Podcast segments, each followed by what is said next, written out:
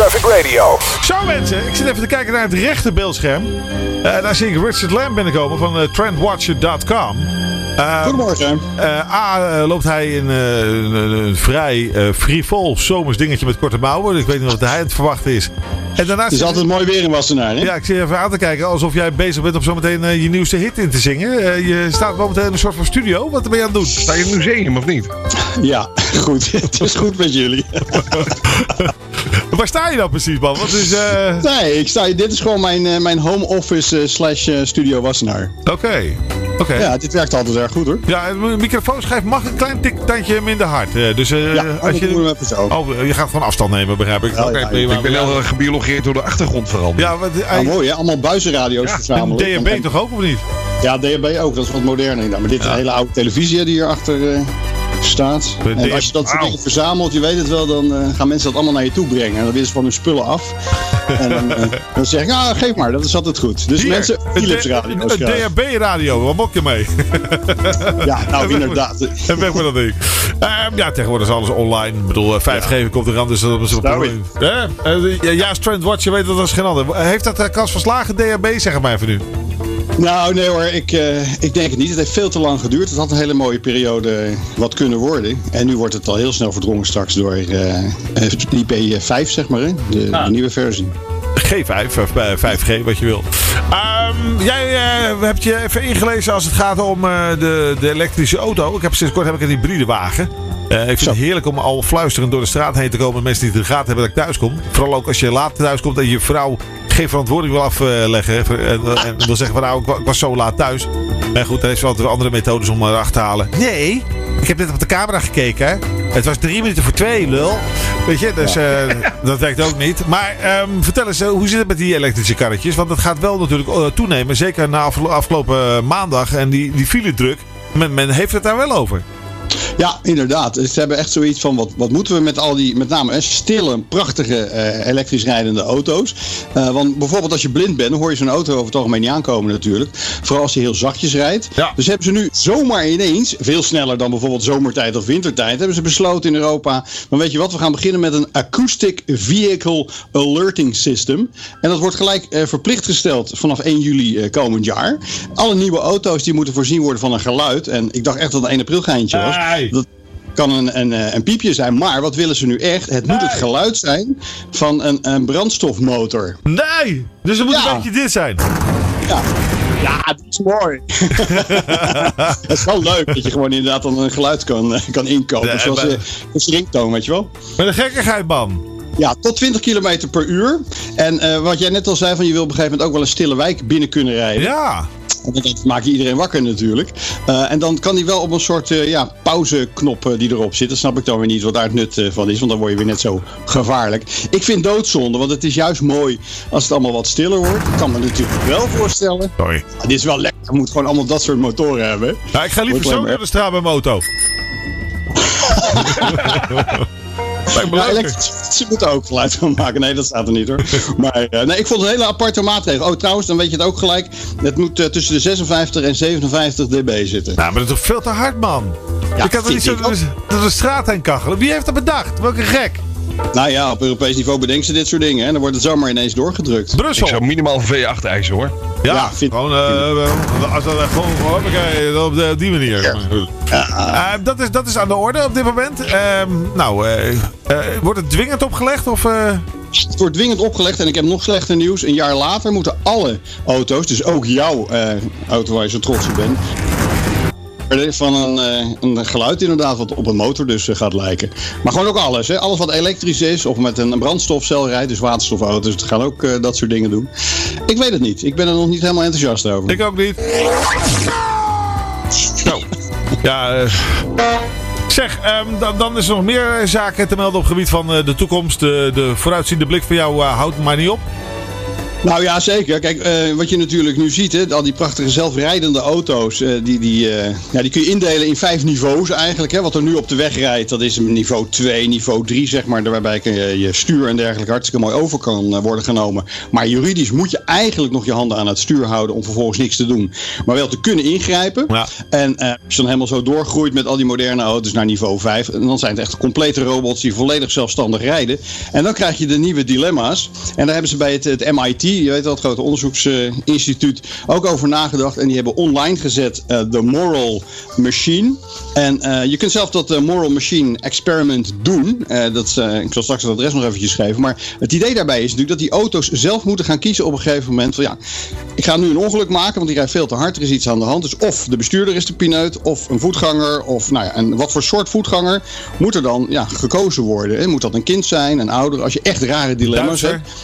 Ja, nou inderdaad. En het grappige is, in Duitsland zijn ze als enige, ze voelden dit aankomen dat jij dit ging zeggen. In Duitsland zijn ze de enige die officiële regelgeving daarvoor hebben. Dat je geen onderscheid mag maken naar uh, menselijke kenmerken. Um, en um, wat je uh, mondiaal ziet, er zijn iets van 43.000 uh, invoergegevens al van mensen die hebben gezegd: Nou, ik zou dit of dat kiezen. En dan zie je natuurlijk globaal dat mensen liever een dier kiezen dan een mens als dat tot zijn einde moet komen. maar ook heel opvallend, um, als ze dus jong en oude mensen moeten kiezen dan uh, hebben ze zoiets ja, spaar die jonge levens dan liever dan die oudere mensen. -oh. Maar er zijn de leuke, tenminste, ik vind het wel leuke uh, verschillen uh, tussen de regio's in de wereld. Want in Brazilië, ja, je weet het, daar staan vrouwen op een voetstuk. Hè, daar worden natuurlijk sowieso standaard alle vrouwen gespaard. Mama. Dat is ingevuld, ja, de mama's. maar in regio's als China vond ik heel opvallend dat daar uh, de mensen die een, een higher uh, social status hebben, dan zou je denken van nou ja, uh, er mag misschien ook wel iets aan gebeuren, maar die, die doen daar helemaal geen uitspraken over. Dus mensen zijn daar volgens mij zo bang om dat in te vullen.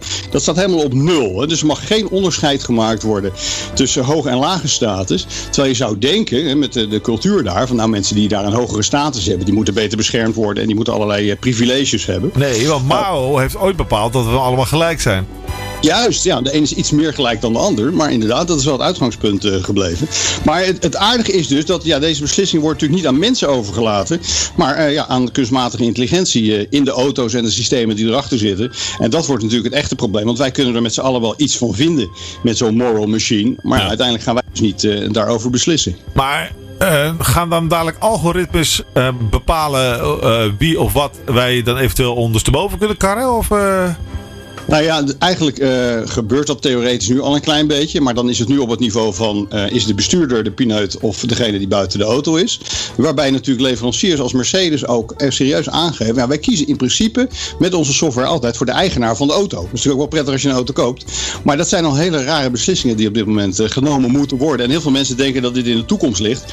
Maar eigenlijk zitten we er dus al middenin. Ja, dat is ook raar. Aan de ene kant is ja, aan de ene kant zou het heel mooi zijn. Ik zit ineens te denken. En zonder enige vervelende, nare, eh, onsympathieke of uh, onhandige bijbedoelingen. Maar ineens moet ik denken aan uh, die mevrouw die op die stint heeft gestaan daar in Os.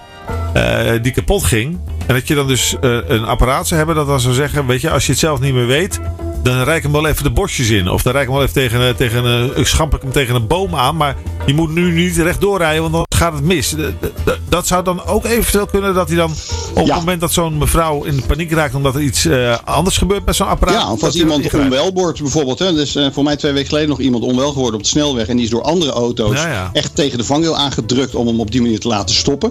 Nou, een beetje een botte manier, maar wel heel veilig natuurlijk uiteindelijk. En wat je nu net beschrijft, zeg maar, is inderdaad uh, niveau 3 van die zelfrijdende auto's. Ik hoorde al iemand opperen, ik vond het een beetje extreem. Want al die auto's zijn natuurlijk met elkaar gekoppeld. Maar dat je dan gewoon een database bijhoudt van hoeveel mensen zijn er al geraakt van welk type de afgelopen week. En we gaan dan volgens de statistieken van de bevolkingsdoorsnede dan maar eh, de keuze bepalen. Nou, redelijk sick natuurlijk.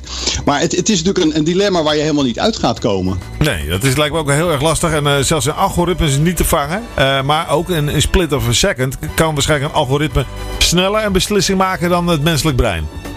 Ja, nee, dat in ieder geval natuurlijk. En je hebt in de Verenigde Staten al uh, situaties gehad waarbij mensen ineens heel snel de weg overrenden. Uh, per ongeluk natuurlijk. En ja, dan kan zo'n uh, zo'n computer dat toch net niet snel genoeg waarnemen en ingrijpen. En dan loopt het alsnog fout af. Oké. Okay. Nou ja, goed. En uh, daar, daar, zal nodig over gaan gebeuren. Wij zullen dat uh, helaas niet meer samen kunnen bespreken. Tenminste, niet nee. op deze plek. Uh, en terwijl ik dat zeg en ook besef dat we hierna nog 29 minuten hebben. Wel, besef ja. ik me eigenlijk... Wat doe jij s'nachts eigenlijk, Richard? Ja, ik heb s'nachts nog niet zoveel te doen. Maar... nou, ik voel dat is goed met je, ja. Dat is goed met. Nou ja, aan de andere kant moet ik ook zeggen... Uh, en dit wordt toch een beetje een andere uitzending dan normaal. Uh, uh, ik zei het gisteren volgens mij ook wel tegen jou, René. naarmate de tijd voordat ben je wel bezig met constant verbetering van hetgeen wat je maakt en wat je doet. Ook technisch gezien. En je komt steeds meer dingen tegen waar je zegt van nou dat kan ik zo ontvangen, zo ontvangen. En ik moet eerlijk zeggen, zonder daarbij uh, arrogant te willen zijn of naar mijn schoenen te willen lopen. Voor iemand die zoveel rotzooi aan antiek bij elkaar heeft weten te verzamelen, heb ik er nog best een kloppend geheel van weten te maken. En alles ja. zo low cost als het maar is. Ja? Dus ja, ik vind het ondertussen bijna een soort van modelwoning. Voor mensen ja. die graag vanuit huis radioprogramma's zouden willen maken. Nee, zeker. Dat ik het ook zonde vind dat het na vandaag een beetje, ja, dan gaat het een beetje verstoffen hier. Ja. ja, dat is waar. Nee, want ik weet, kijk, je weet, uh, de UK is natuurlijk het radioland uh, in de wereld zo ongeveer. Mm -hmm. En daar hebben ze, als ik dit zo zie, wat jij er allemaal hebt staan en hoe het allemaal aan elkaar geknoopt zit, kunnen heel, veel stations daar nog een voorbeeldje aan nemen. Ja, en dan kan je vertellen, wat hier staat, het is echt bij elkaar geschraapt en het uh, heeft een dagwaarde allemaal bijna van nul. Op een paar uitzonderingen. Nee, maar echt waar. Ik heb hier ook ja. mensen gehad, die kwamen hier de studio binnen en die zeiden van ja, ja, het is een beetje oud spul hè. Ja, dat klopt. Ik zeg maar, ik ga ermee werken hè, dus ik, ik snap er alles van. Dus ik, ik ken het allemaal door en door. Ja, hoe ga ik dat weer aan elkaar koppelen? Dat is lang geleden. Ik zeg, nou, ik help je wel een beetje. En dan ga ik motiveren. Hè? Dan ga ik die mensen motiveren om de dingen te doen die... Uh, ja, want anders is het gewoon onbetaalbaar om dat, uh, dat soort dingen ja. te doen. En, uh, nee, dat is waar. Ik heb er nu voor iedere dag zoveel plezier van gehad. Dat ik het gewoon bijna eigenlijk jammer vind dat we dit nu, wat we nu hebben, straks uh, gewoon uh, in de stof moeten laten, laten vallen. Hoppakee. Hey, weet, je, wat, weet je, ik heb een serieuze tip. En, en René gaat wel even meewerken volgens mij. Maar volgende week ga je gewoon eerst even netjes in Hilversum beginnen natuurlijk. Ja. En dan donderdag of vrijdag voor slaap je een keer. Ja. En dan zorg je wel dat je die NPO-poort weet uh, om een verbinding te maken. En ja, wat moeten we anders jongens? Ja. Oh nee, ik wil de bus wel laten voorrijden hoor. Ik, ik kom het wel ophalen als je niet, als je bang bent dat het niet gebruikt wordt. Nee, dat, dat, dat snap ik. Maar jij bent een trendwatcher, hè? Um, uh, uh, radio zoals dat nu is, blijft dat bestaan, of niet? Ja, wat je nu ziet, tv staat natuurlijk enorm onder druk. En dat is logisch, omdat er zoveel concurrentie voor is. TV, ik weet niet of je kan herinneren uit 19, wat was het, 79. Toen zei Jacques Plafond al, van als je muziek wil draaien, doe je dat thuis maar. Dat doen we niet meer op de radio. Um, en voor een deel is dat natuurlijk waar geworden, hè, met Spotify en dat soort dingen. Maar het vriendje van de radio, zeg maar, dat is eigenlijk niet te vervangen. Ook niet door een, een synthesizer stem, zeg maar. Nee. De, de, Google Home, waar we vorige week over hadden. Uh, dus ik denk dat daar vooral de toegevoegde waarde in ligt. En je ziet dat heel veel radiostations nu in die ochtendshow toch weer teruggaan naar personality radio. En, en uh, ook een beetje proberen afscheid te nemen voor zover dat kan volgens de, de station manager. Van uh, al de voorgeprogrammeerde uh, muziekformats. Gewoon weer echt vrije keuze.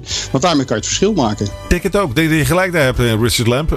dat heb ik al jaren geleden ook geroepen. En toen ben ik weggehoond. Sterker nog, daarom heb ik twee jaar thuis mogen zitten. Maar gelukkig zijn er weer mensen die snappen dat ik wat dat betreft wel het goede voor heb met het een en ander. Richard, mag ik je ontzettend bedanken voor alles wat je hebt gedaan. En wie weet spreken we elkaar weer de komende tijd, hè? Geniet nog even van morgen. Oké, okay, dankjewel, man. Uh, ciao, ciao. Always on the road. Traffic Radio.